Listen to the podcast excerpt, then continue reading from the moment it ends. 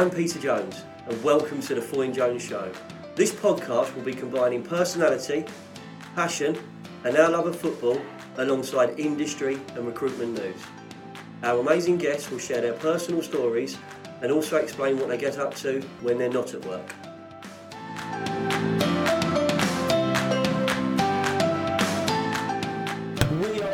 In Welwyn Garden City. We found this, we've managed to get here eventually. I went around lots of roundabouts, Dan, lots and lots of roundabouts. But we are recording episode 19 of the Foy Jones Show. We are joined by three wonderful people from the world of Bath Store.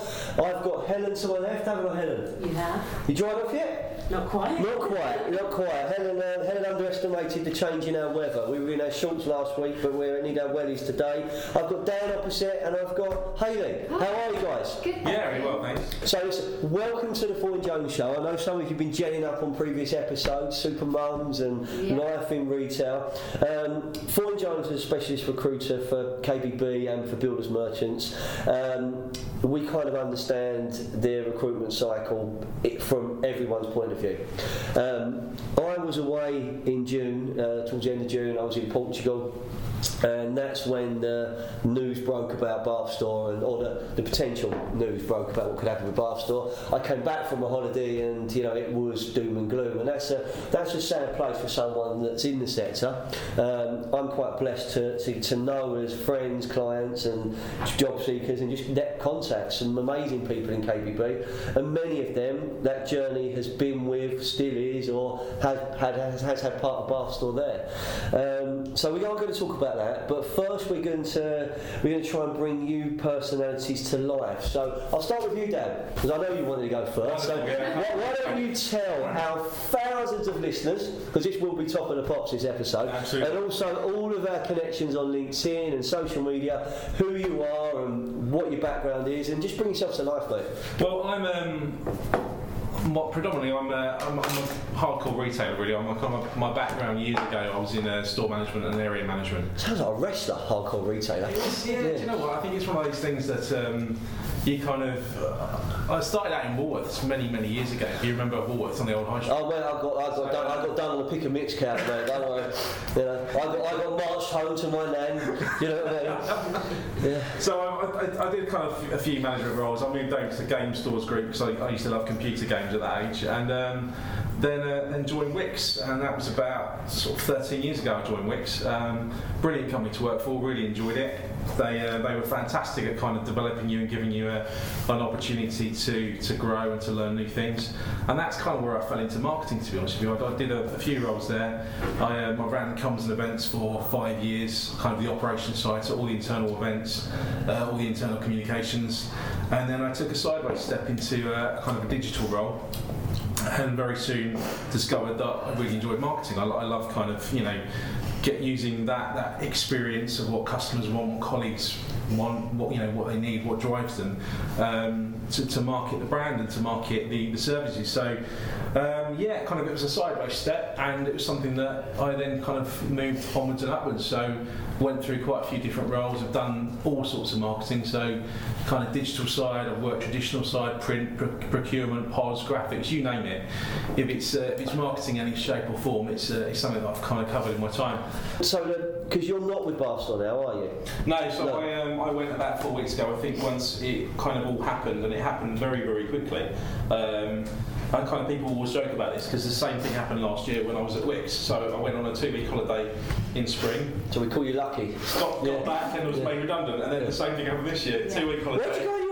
Go on your holidays? I don't know. It was just, it's just yeah. I got a text from Hayley saying Yeah. Yeah. you're never ever allowed to go on the holiday. Yeah, so I think it's just yeah, just yeah, very very lucky. Uh, but no, I was I was at Bath Store for I think seven or eight months in Yeah. total. Um, absolutely loved the job, loved the brand, loved the culture, loved everything about it. So um, for me, I think it was it was very upsetting when it all happened. I think, I think that there is, is such an important point to bring to this show because everyone can look at it from the outside. You can give advice, you can circle like a vulture, and you can say that. But you know what? It, it's horrible.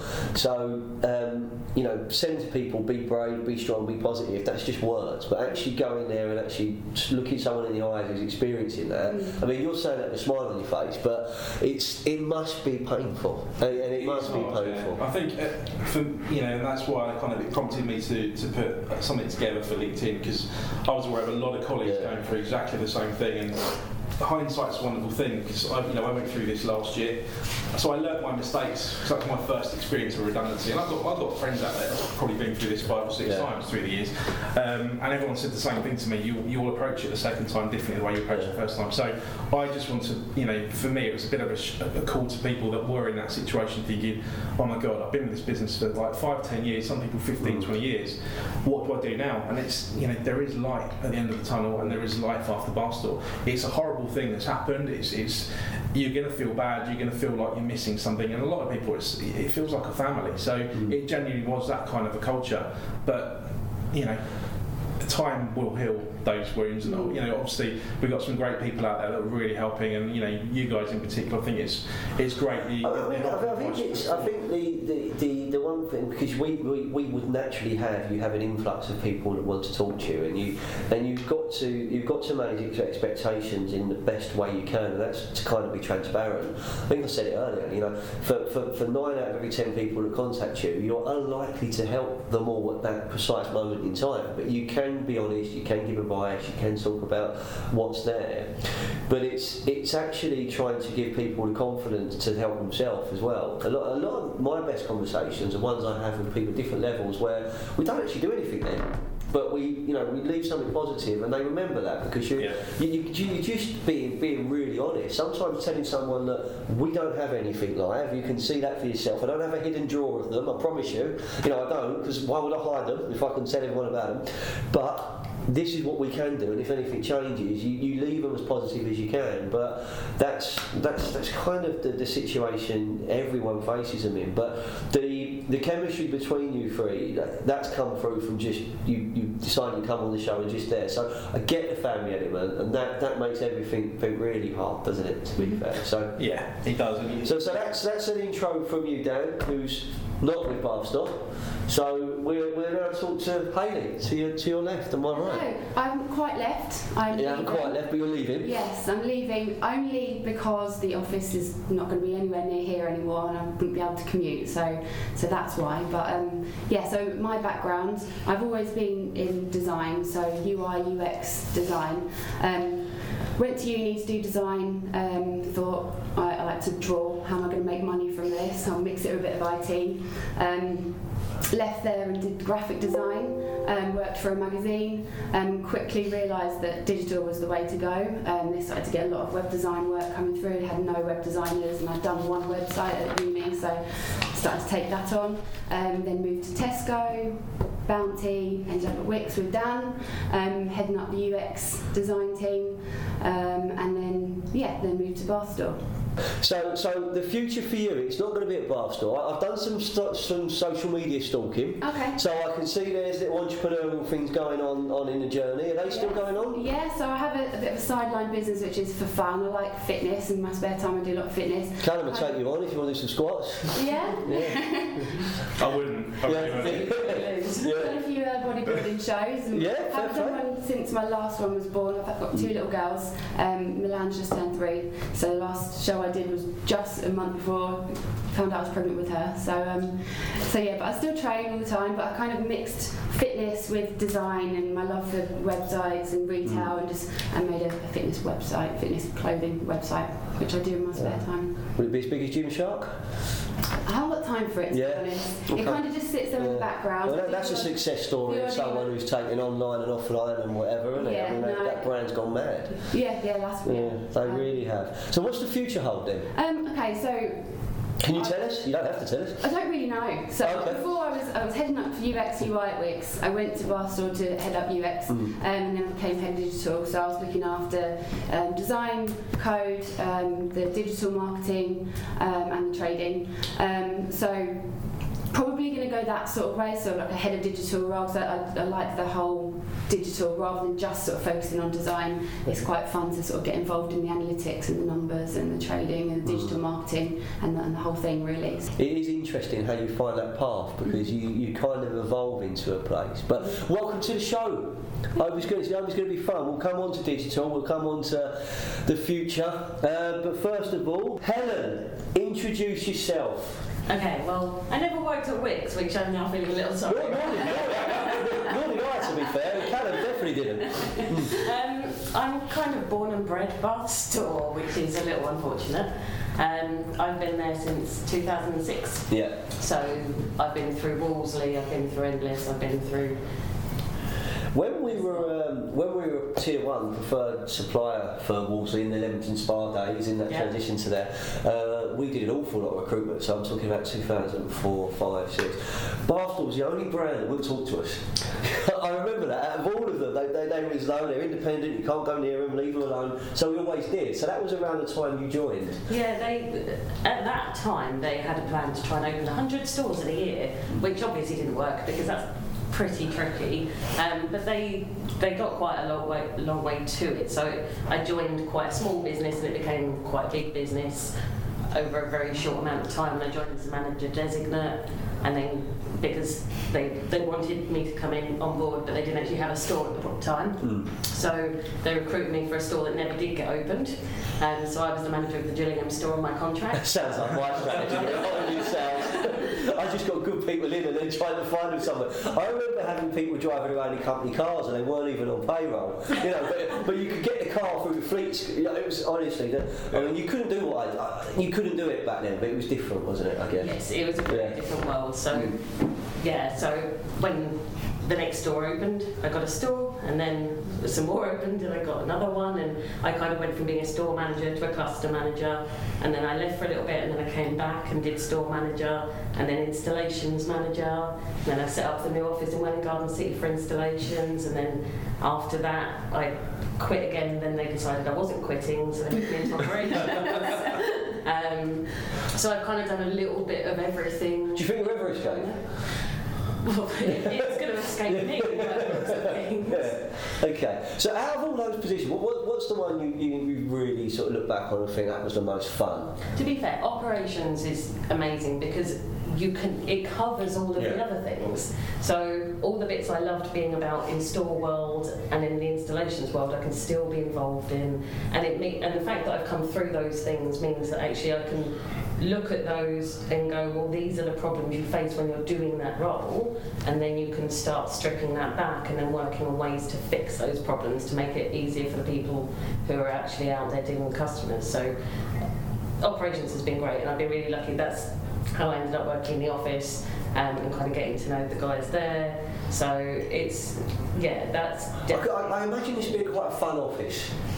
It, yeah, it was. Yeah. I think it was. with Everyone, there was a really good atmosphere Yeah. actually. And I've worked in businesses previously, and, You can feel it. Like, you you can feel a good vibe, and you can, Yeah. you know.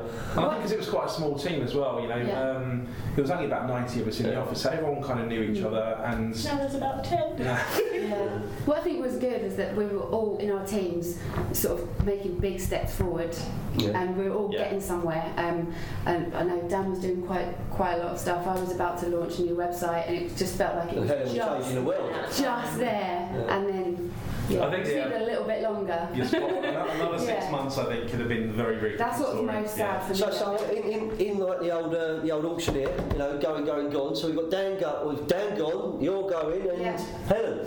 I have no idea. At the moment, there's so much to do with trying to look after what's left. Yeah. Um, because obviously we've got two sides at the moment. We've got one side that's winding down and the other side that's kind of building up. And at the moment, it's just trying to support through that for whatever time there is left. And at some point, I'm definitely going to start thinking about what my future holds. But at the moment, I just hmm. need to look after what's left. Fantastic. Welcome to the show.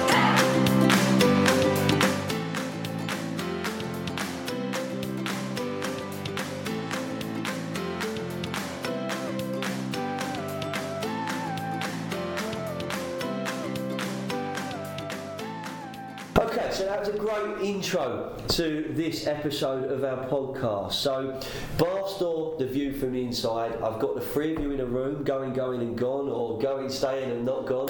Um, what I want to do is kind of, and I think this is really powerful, is to bring to life your emotions as, as this news was breaking and sort of how, how, how it sort of transpired to you. So, Dan, starting with yourself, I mean, um, talking about it from the inside of the company, how how was that? You know, we're going back what month, couple of months, months or so. Yeah. Did, did you know something was coming? Because it, it sounded like it was business as usual until a point. It was, yeah. To be honest with you, I think you know we, we there was a massive leadership change last year, so we, we changed a lot of personnel. I was brought on board to head up a, you know a new marketing function. Hayley was brought on board. It was all it was all change, and I think the reason that it was all changed is because the, the stores had had a bit of a rough time. Um, you know, they weren't making the money they needed to make. The, you know, the, the confidence in the high street is it, it's well known, it's well documented, it's, it's quite low at the moment. So we all came into the business with this kind of great gusto to do big things and to make some big changes. And as Hayley said earlier, I think you know we had a lot of stuff that we were we were right in the middle of doing. We were on the verge of launching. Um, you know the numbers weren't brilliant, but that's that's the way it was, and I think you know the, the investors seemed fairly happy with that at the time. Um, but there were always whispers, and I think this is probably one of the points I'd like to make. Really, I think the the press speculation is one of the things I think it, it's Yeah, huge. yeah. It's hugely damaging. We spoke about it on the phone. I remember you saying. Yeah, I, I think you know. I'm not saying that they're to blame for a lot of the businesses out there that go bust, but I think when you've got a lack of confidence in the high street, someone having you know a punt at what they think is going on isn't particularly helpful for anyone. So I think what that's done is you know inadvertently it's probably sped up a process that may or may not have happened, um, but it's certainly put a lot of doubt into people's minds. And you know even the fact that we we had customers still coming in for quotes, you know weeks before it all kicked off. But the minute the press go out and say, hang on a minute, Bathstore's in trouble, all those people that may have been coming in to buy something suddenly, oh, hang on a minute. So it's almost like a self fulfilling prophecy. And your suppliers do the same thing. Suppliers do the same Yeah. thing. So I think we, you know, we were. We were in a case of everything was kind of going fine. We were being told everything's all right. It's going to be okay. It's going to be okay. As I said earlier, I went on holiday for two weeks. I came back from holiday on the Friday um, to rumours, the press speculation. Got into the office on the Monday. Uh, was told things are going to be okay. Okay, and then Wednesday the administrators were appointed. On Thursday I was out of a job. So I kind of I joke with my, my colleagues it's like a really bad Craig David song because within the space of a week you went from being in this business that you loved and you were going to do amazing things with it to um, I'm now chilling. Yeah, I mean, you, you weren't making love on the first day, no, were you? not. So it was Yeah. it was it was really really sudden, and I think it was Was it, was it this sudden for everyone? Or was it was it sudden this news for you, Helen, or was you closer to the? No, I mean, even in the office, the, the thing is, is if you, you hear rumours and then you keep being told it's business as Yeah. usual, business as usual, and the fact is, is you have to believe the people who are leading you, Hmm. because otherwise the alternative is, is if you can't trust those people, then you shouldn't be in that business. Um, and obviously Dan came back on the Monday and we had our one-to-one on Tuesday and you said, don't worry, I've heard everything's going to be fine. because they, this is it, it's, Yeah. everyone was given the same message from within the business. And we, we knew the company wasn't doing well. I mean, we all saw the figures and everything else. Tough to go through, Helen, I guess. Yeah, I mean, the, I think there, there are people who, for it's just a job for them, Yeah. and then there's people who it's very much home. Yeah. Watching it fall apart is in front. No, I I get think it was probably it was probably worse for the people that were still there. I, I would guess because I, Or when we had to say goodbye to everyone else. Yeah. that It was. It, was, really it hard. was as brutal as you know. One day I've got this team, this team of people that I've kind of I've built and I put around me, and the next thing we're all out, and we're, Yeah. we're on our way, you know. And I think Helen, um, and there was Helen and one other from my team that were remaining, Yeah. and I kind of your heart goes out to them because it's just mm. like everyone you know and everyone that you work with and everyone that you care about suddenly they're not there anymore, Mm. and it's as brutal as here Yeah. today, gone tomorrow. Well, and when you work as a team, you you you lean on people. You know, it was it, at that little kind of bank of desks that we used to sit at. People would do things and then go, "Oh, can you just have a look at it?" And all of a sudden, you look over your shoulder and there's no one there to just kind of. That must be awful. Like, to, if you're still in that same work, like that arena, that, that theatre of work, or you know, your office, and th- that that I mean that you know, I'm quite a you know a visual. You know, I, I, I don't know how I deal with that. We that. had a, a big office. Yeah, I and can then plan on it, imagine, yeah, yeah. then it kind of all happened uh, like in the space of a couple of hours. Most people left and then the rest of us kind of just had to move desks and just sit in the corner of this big office and just everything just changed. It was kind of like, what do we do now? And then this is and this is without even getting into the actual pressures which losing your or being made redundant brings in, in, in the room because we've got to talk about real world. You know, real mm. world we have families, we have mortgages, we have rental agreements, we have a cost of living. You know, that all of that kind of gets overlooked in these reports. But if you look at how many employees were potentially affected and then how many have been affected, one that's a, that's an amazing amount of people coming in onto the market with a certain skill set. Yeah. So you've got that, but the impact it has on their lives and their their families. I mean, that, that's something which I've learned about just through talking to people. Mm. You know, and it's not always at the high level; it's, it's at every single level. Um, okay, you know, you, it's, it's bad up here if you can't pay your school fees, but it's really bad down here if you can't get your weekly shop. So that that pressure is awful to manage, and I guess you're you're feeling that. You know, you said you, you some of your team they're turning to you for advice, or they're reaching out to you. I've seen some of the positive things you've put on social media. So I think, you know, the advice I give people is just if you can and you can afford to do it, take a little bit of time, just have a think about your next steps and find the right recruiters. Find people that are, you know are, are going to be helpful to you, that know the sector, that know that get to know you and get to kind of speak to you on a regular basis. I Um, think it's. I think from one one of the, the words of advice we get is to kind of approach.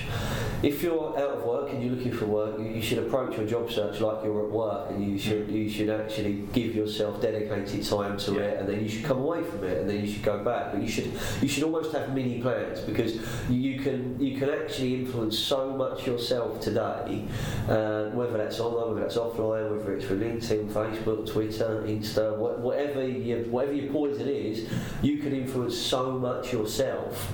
So so that's that's where you start from, and then yes, you reach out. Not every position in the market will go to a recruiter. So if a recruiter tells you that, they're lying. Um, not every recruiter working on a project is working exclusively or has a relationship with the, the employer. So you've got to be able to see that.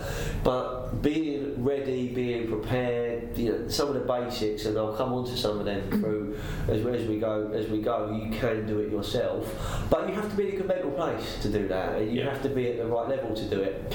You know, I, I work with some really, really board level, yeah, senior board level leaders, and they've never been, they've never been on the other side of an interview in 25 years, and their their actual preparation and that is like it's way off point. And you have to kind of say to them without upsetting them that, you know, if you don't change your approach and you don't think about this, you're going to sit there waiting. Um, that, that's a mistake some people make. Others don't. Others are really proactive. I, I get. I get I get a little bit frustrated sometimes when people reach out to me and they're, you know, what have you got? Can you help? This is that. I'm like, yeah, of course we can. But you've got access for everything we do to see what we've got and to see where it is. And you, you look for certain signals that make someone employable. And it's not always the CV, it's, it's how they approach you, it's how they talk to someone when they ring up. And are they genuinely you know, aware of what they want? Because most people aren't. Hmm. You know, most people aren't. Let's, let's be honest. You know, you might have had a great team and it was a it was a buzzing place, but some people are just going to work for those hours to, to get their money and go home, and they don't. Not not every employee cares. Not every PAYE employee cares. Not every self-employed Yeah. person cares. And it's just trying to it's trying to match them in the match them in the right homes. But it is tough. It is really really It tough. is tough, and I think you know anyone that's been through it knows kind of you, you you go through this, this change curve pretty quickly, don't you? And this, um, you know, almost it's not happening. It is happening. It's the despair of what do I do next? Who's going to help me? Yeah. You know, and like you said, it's, it's keeping that routine. I think that's really really critical. Is that remember your value, remember your worth, and actually, you know try to keep focused, try to keep positive, and, and get get online every day. Do a few hours, and, and make sure that when the role when the role comes up, you're as, you're as good and prepared as you can possibly be. From a Bathstore perspective, um, you've got those two sides. So, Helen, you might be able to answer this best, but the, the, the, the maybe you might. But, but the stores that were saved, the, the managers, the designers, the consultants, the people that were saved, the staff that are. What's the future for them now? Is that is that been mapped out? Is there a pathway? Is, is there clarity? Not yet. No. Um, Homebase presumably have a plan, um, but they haven't really shared that yet. But obviously, bear in mind that we are on day you know, they, they, this only happened last Monday that they took us over, and it's all happening very, very quickly, and there's things changing every day. And I think I think ours is quite a complex business for anyone from outside to come into. I think they assumed that they would just buy it and everything just works. That's not necessarily bad still. Um, so I think they're still getting their heads around Yeah. actually what our business is because you don't see that from the outside and, and they're, they're just working that out now. And I think once they've figured that out, then clarity will follow. But uh, personally, from a Foy Jones perspective, as a recruiter in KBB, uh, just as a general human, I hope that everyone affected finds something. If it's in KBB, great. If it isn't, do you know what? That's all right as well because you know you don't always find those paths. But that I think beautifully gives us an insight into what happened inside the company. You know, around those desks when they've had to be pulled together. We've spoken about what the future holds, and let's be honest, no one in this room really knows. But it's better than what it was Yeah. when they weren't saved. So, what we're going to do for the next part of the show is we're going to move on to some employability advice and how pe- people who are proactively looking for a job or reactively looking for a job or just might be looking for a job can stand out in today's market.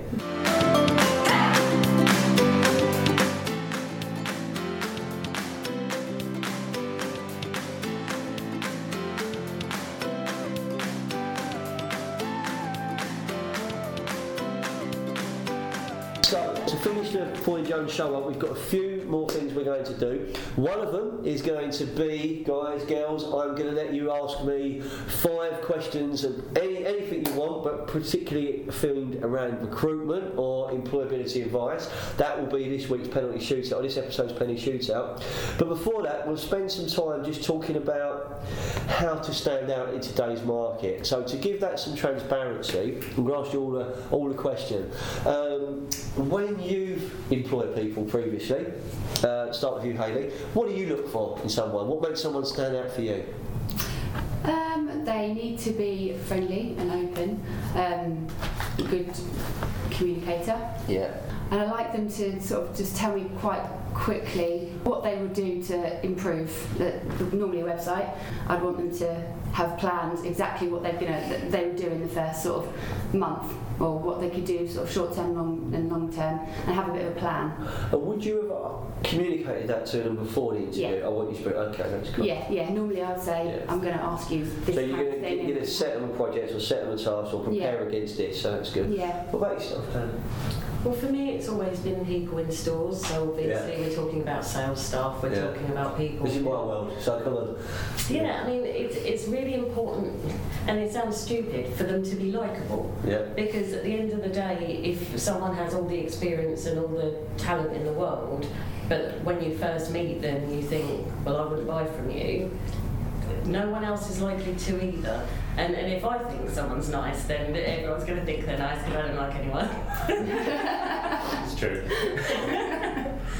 You get on with me.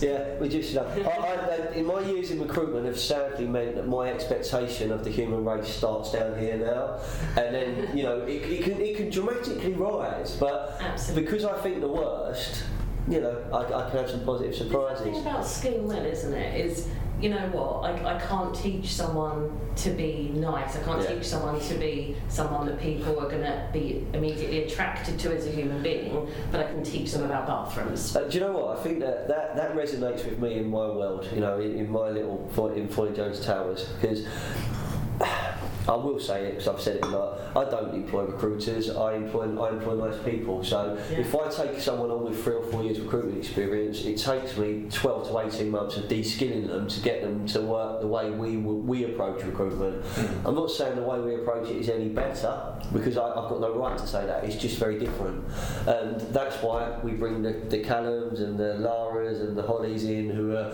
you know who are good people that, that, you would like and your customers would like, and and they and they care. And if I've got that, I can help with the other stuff because we, we work we work personality led. So so far from Helen and Hayley, we've got you look for friendly people, open people, be succinct in terms of how they communicate themselves, and likability. Mm-hmm. How do you draw that from a one-page CV when it lands on your desk? What about you, Dan?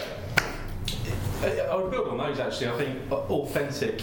Uh, they've got to be authentic. They've got to be really genuine.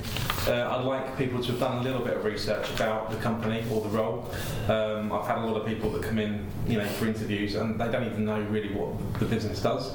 Um, and I think you know transferable skills is the other thing. I think a lot of people get pigeonholed about you know with the experience that they've they've got previously in certain roles. But I think the way the world works now and the way that roles are, there's a lot of stuff that you can transfer. Just because you've been in one you know industry doesn't mean that you can't take those skills and those people skills and you know you can't be trained on them. Like you just said, you de-skill people so that you can reskill them. And I think a lot of employers need to appreciate that you know just because they've never done that role before, they've got to start somewhere. Um, so I think you know as long as there's, they've got a bit of something about them, they've, they've got a bit of personality, a genuine interest, they're smiling at you. uh, I, I, I'd have a punt on that. Yeah. And they really want to do it. That's the thing. Is there someone who actually is excited about the prospect of doing the job you want them to do? Yeah, it's good to see passion. Yes. Looking at what you guys spoke about, um, it's almost that first impression. It's that it's that instant. Do I feel? Is there something that makes me feel that I want to talk to this person? Do I want to sit next to them in a car, in a plane? Would I, you know, would I have dinner with them? Would I have fry up with them in a cafe? Whatever it is, but it's, it's do you want to be around them? That that's the sense of employability that we're all kind of looking for. So.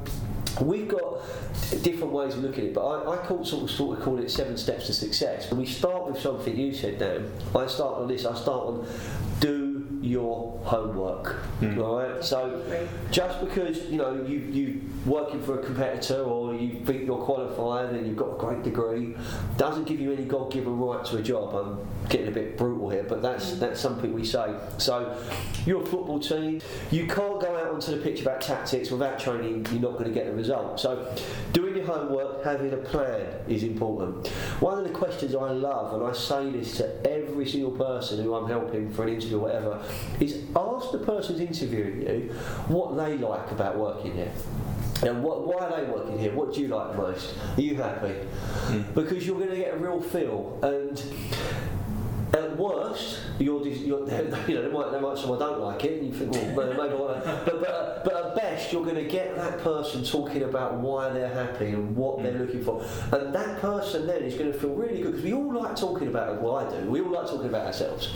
So if you can start doing that, and then you can then bring in some work you've done, which is above and beyond the website. We can all go online and go, oh yeah, what preparation? I've had a look at your website. Really? Do you know what I mean? So if you're, if you're going for a job in a store, t- please impress me by telling me you've been to the store or you've you've been to what have you been to that store and to the competitor store. I mean that's depends how far you want to get, but have, doing your homework and having a plan, and then I call it for number three, going the extra mile.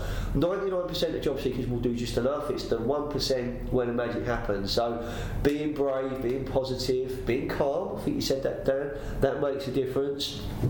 And then it is first impression. So you perhaps don't want to wear a two-piece and flip-flops, but it's being on point. I get feedback where people are overdressed for interviews. That's what I was going to ask you actually. Yeah, no, I get, I get feedback when people are overdressed. It's Yeah. understanding. Yeah. It's understanding. We, we recruit for some real quirky, Mm. uh, Hayley, quirky interior designer types. Yeah. Yeah. So wearing an off the peg shirt, suit and tie from Next isn't going to hit be a hit with them. Yeah. Wearing some red trousers and like a uh, don't know a check jacket with a nice shirt underneath it and a, a cravat. That's going to be their world. So it's kind of knowing your audience Mm-hmm. in a way. Um, that, there'll be times when I will wear a formal suit. There'll be Yeah. times when I will wear shorts and flip flops. There'll be times when I'll be smart casual. Yeah.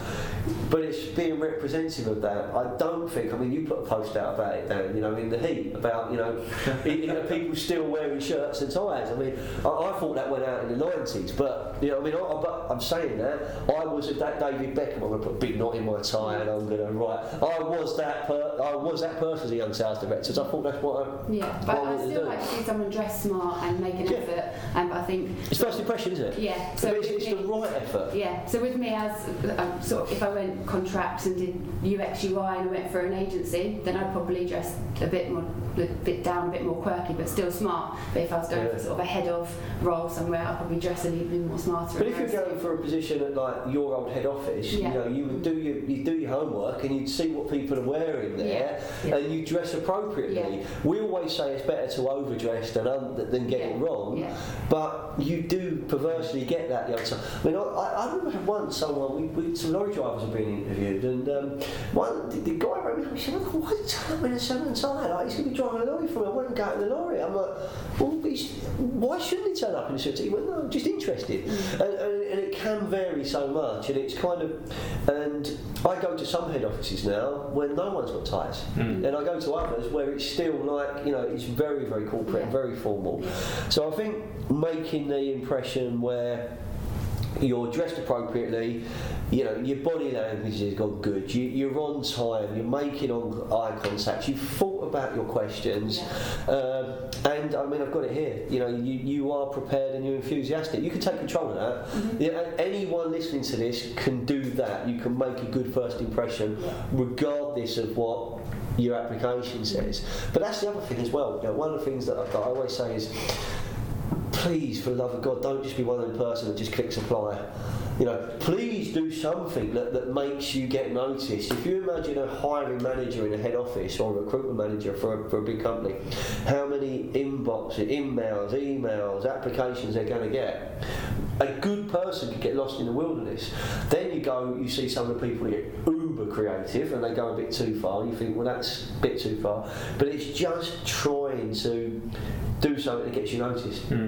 And that's hard because it can vary so much. But if you are relying on that hiring manager to be in a good mood and open it and see what your application reads and CV says, if you're not following that up and chasing it and being proactive, someone else might be. And they might be the person who gets employed. Um, I've got on here as well. I don't know what your thoughts are on it, but I I, it depends. But I put don't forget to show off. All right. So that could be a brag sheet. It could be your portfolio, this design role. It could be knowing your numbers, knowing your figures, knowing. And then it's the how, isn't it? It's the how, the what, the why, and it's being able to demonstrate what you've achieved. Um, be the best you can be. Smile, relax, have fun. Put yourself in the, the hiring manager's shoes. You know what do you think they're looking for? You know how can you adapt yourself for it? And then you know, really simple one. I always say at the end, if you enjoyed it, tell them. Mm. Le- leave them with something positive. I'd Yeah. really like to meet you again. You know, I love to work here. You, you, you sound brilliant. So many people walk out of an interview and say, "Well, how did you end it?" Oh yeah, we said bye. Any questions? No. You know, and this, and it's natural to not want to put yourself out there, but if you can articulate yourself and you can come across in a way which gets you noticed but still quite humble, you've got half a chance. Job seeking is a, it's a full-time job trying to find the job. It, it's, it's a roller coaster of mainly lows with the occasional high. Um, you will always be disappointed by someone, but the person you can trust in is yourself. And uh, the thing I put out there, I put it out there when I come back from holiday related to Bathstore was, you know, be brave, be strong, be positive, because there are businesses right now and they're not just all with us at Foy Jones, but there are businesses right now, big groups like you mentioned, like Wren, etc., Kingfisher, and independent, privately owned businesses that are recruiting. There are opportunities out there, I believe, for everyone who's affected.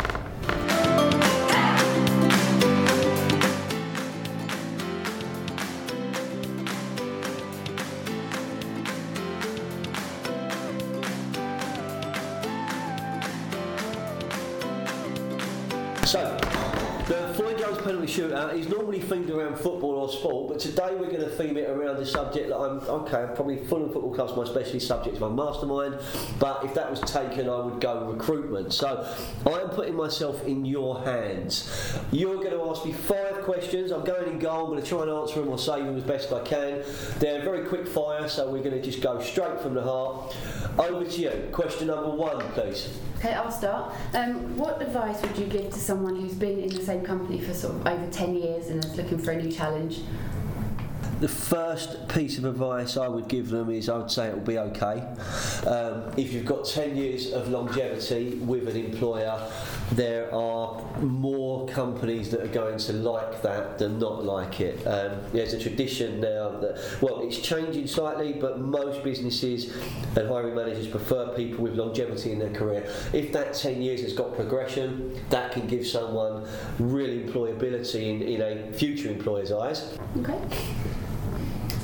Number two. Number two. So um, I think as someone that's kind of applying for roles at the moment, How often do you think you should chase recruiters? Well, first, should you chase recruiters up, and how often should you be in touch with them? Okay, I'm going to do that horrible thing of, of answering the question with a question. Do, if you were applying for roles, do you think it will be you or the recruiter that gets you the job? Will be myself, yeah. Yeah, so, so you are the person that is going to get yourself the job. So if you choose to speak to that recruiter once a month, once a day, once a week, that you've got control of that. Um, for me, those rules of engagement should always be agreed at the very start. So if you're talking to one of my team, you're talking to me, we would be able to map out that process. We would say this is a three stage, two stage, one stage process. We expect 24, 48 hour feedback from, from submission. Talk to us, we're, we're available at any time. So you can talk to us as much as you want, is what I would say. Number three. How important is a covering letter on a CV? Now, I'm going to be old fashioned. I like a covering letter. Right? I like a non template generated CV. I like personality. So if someone reaches out to me on LinkedIn or they apply for a position with businesses we're working with and they just do something more than what's mapped out for you, and if that covering letter is just nice and it says why they're interested and it's there, I think it's doing a little bit more than most people because most people won't. But if someone's applying for a position with me, I'd quite like a covering letter. Okay. A bit of effort. Yeah, that's. I think that's it. Yeah. What advice would you give to somebody who's looking to change their career? So moving to a completely different sector. Yeah. Good luck. It's it's it's perceived as one of the most easiest things to do to take transferable skills into different sectors. That's okay if the doors are open. If the doors are closed by preconception, you've got to open them doors. So to open those doors, you've got to think about what value you can add to that business and how you can make that business, organisation, branch, individual money. And if you can articulate that and you can encapsulate that and grab their attention, I've seen some amazing people transfer careers. Last one. Question number five. I think um, there's a lot of uh, applications out there, a lot of sort of job descriptions that are really kind of specific about qualifications they want. So I guess, in your experience as a recruiter, how important do you think qualifications are against experience? Um, unless you are applying for a position where having a qualification is an absolute prerequisite, so I'm thinking flying a plane, operating on someone, you know, doctor, surgeon, lawyer, you know, so, so the job you're applying for it is a given, it is a prerequisite, you have to have the right qualification. It's desirable, it's not essential. Um, you know, I went to the University of Cancer, Estates and Life, and you know, I did okay. I, d- I don't believe that having a degree makes you a better person than someone without a degree. I don't believe working in a market makes you better than someone who hasn't worked in this market. I did a big presentation once, and I said we've got five people at a bus stop. Person at the front works for a competitor, she's average. Person two works for an indirect competitor, not bad. Person three, completely, you know, the are not right. Person four, youngster, up and coming, really, really excited about their career. Person five, approaching the end of their career, but you know, really safe pair of hands.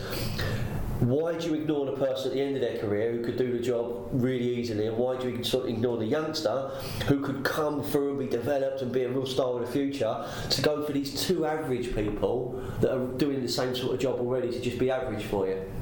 That's that's sort of my, my, my analogy of it. It doesn't matter in my world too much, but if you get onto multi-site and you get onto some of the some of the more senior roles, they'll look for something. But good good good operators, good managers can do that post grad and they can do what they need to do. It's normally desirable unless it is an actually specific given. You know, you wouldn't want someone flying you across the Atlantic if they hadn't knew that yeah learn learn how to fly that plane. Yeah. And I certainly wouldn't someone telling me to take some antibiotics if they didn't know what they were prescribing me. Other than that, you know, you can be self-taught or you can learn or you can learn on the job.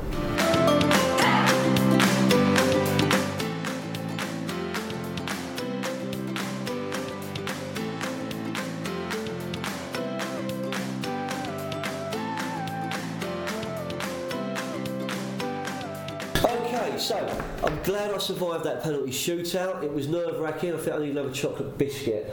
They still there, Helen? Biscuits? Some. Some, some. So, okay, so Hayley, Dan, Helen, thank you so much for, for joining us today. It's, uh, thanks for having us. it's quite it's quite an emotional subject, and it's quite it's a topic that everyone's kind of talking about in my world. And we've got three people that are involved in it from a gone perspective, a going perspective, and still there perspective, which is three very different viewpoints. Um, I say it a lot that you know there, there needs to be a time of calm. If you do look at the market, you can see there are opportunities out there. Yes, we have them. We have opportunities at Foy Jones, and yes, they're on our website. But it's not a party party, party political broadcast for me. We've got political times of uncertainty anyway. Um, Brexit, no deal, yes deal. There will still be opportunities in this sector. I'm absolutely convinced of it. Um, Dan, anything you want to say to, to, to your old colleagues or the industry in general? I think, you know, from me, it's, it's lovely that the, the brand has been bought. Um, I would just say a huge good luck to anyone that's kind of been affected by it, that's out there and still looking. I think the right role is probably just around the corner for you. That's positive. Helen? There, there is hope at the end of this, and there's there's other things out there, and I have to believe that because let's face it, we, we all need to believe that because if you stop, then you're not going to get there. Okay. Hey, Um, yeah, just just keep positive. keep um, positive. And the right the right position will be just I mean. I, I mean, I mean, listen. You know, I think, I think for, for me to kind of to kind of sum up what, what I would say from this podcast, what what I've learned is you've got three very different personalities doing different things that have worked together as a team and must have loved every moment of that. You know, the world can change in an instant. You know, it can change in an instant, you're now faced with different things. I've got no doubt, and I will say this publicly. Uh, every one of you in this room, you know, have amazingly employable. You've got amazing skills to offer. Uh, whether that will be in the same sector, outside the sector, transferring a completely different thing, you won't lose that employability. You don't become a bad person overnight because the business has taken a decision to to do what it's done. Uh, you've got to be positive. We have been doing what we can, but we've only really helped a small number of people because you can only do so much. But we have been trying to be positive. We've been saying the sector's recruiting. We're recruiting. We're Foy Jones. Thank you for coming on the podcast. That was Bathstore, a view from the inside. Thank you.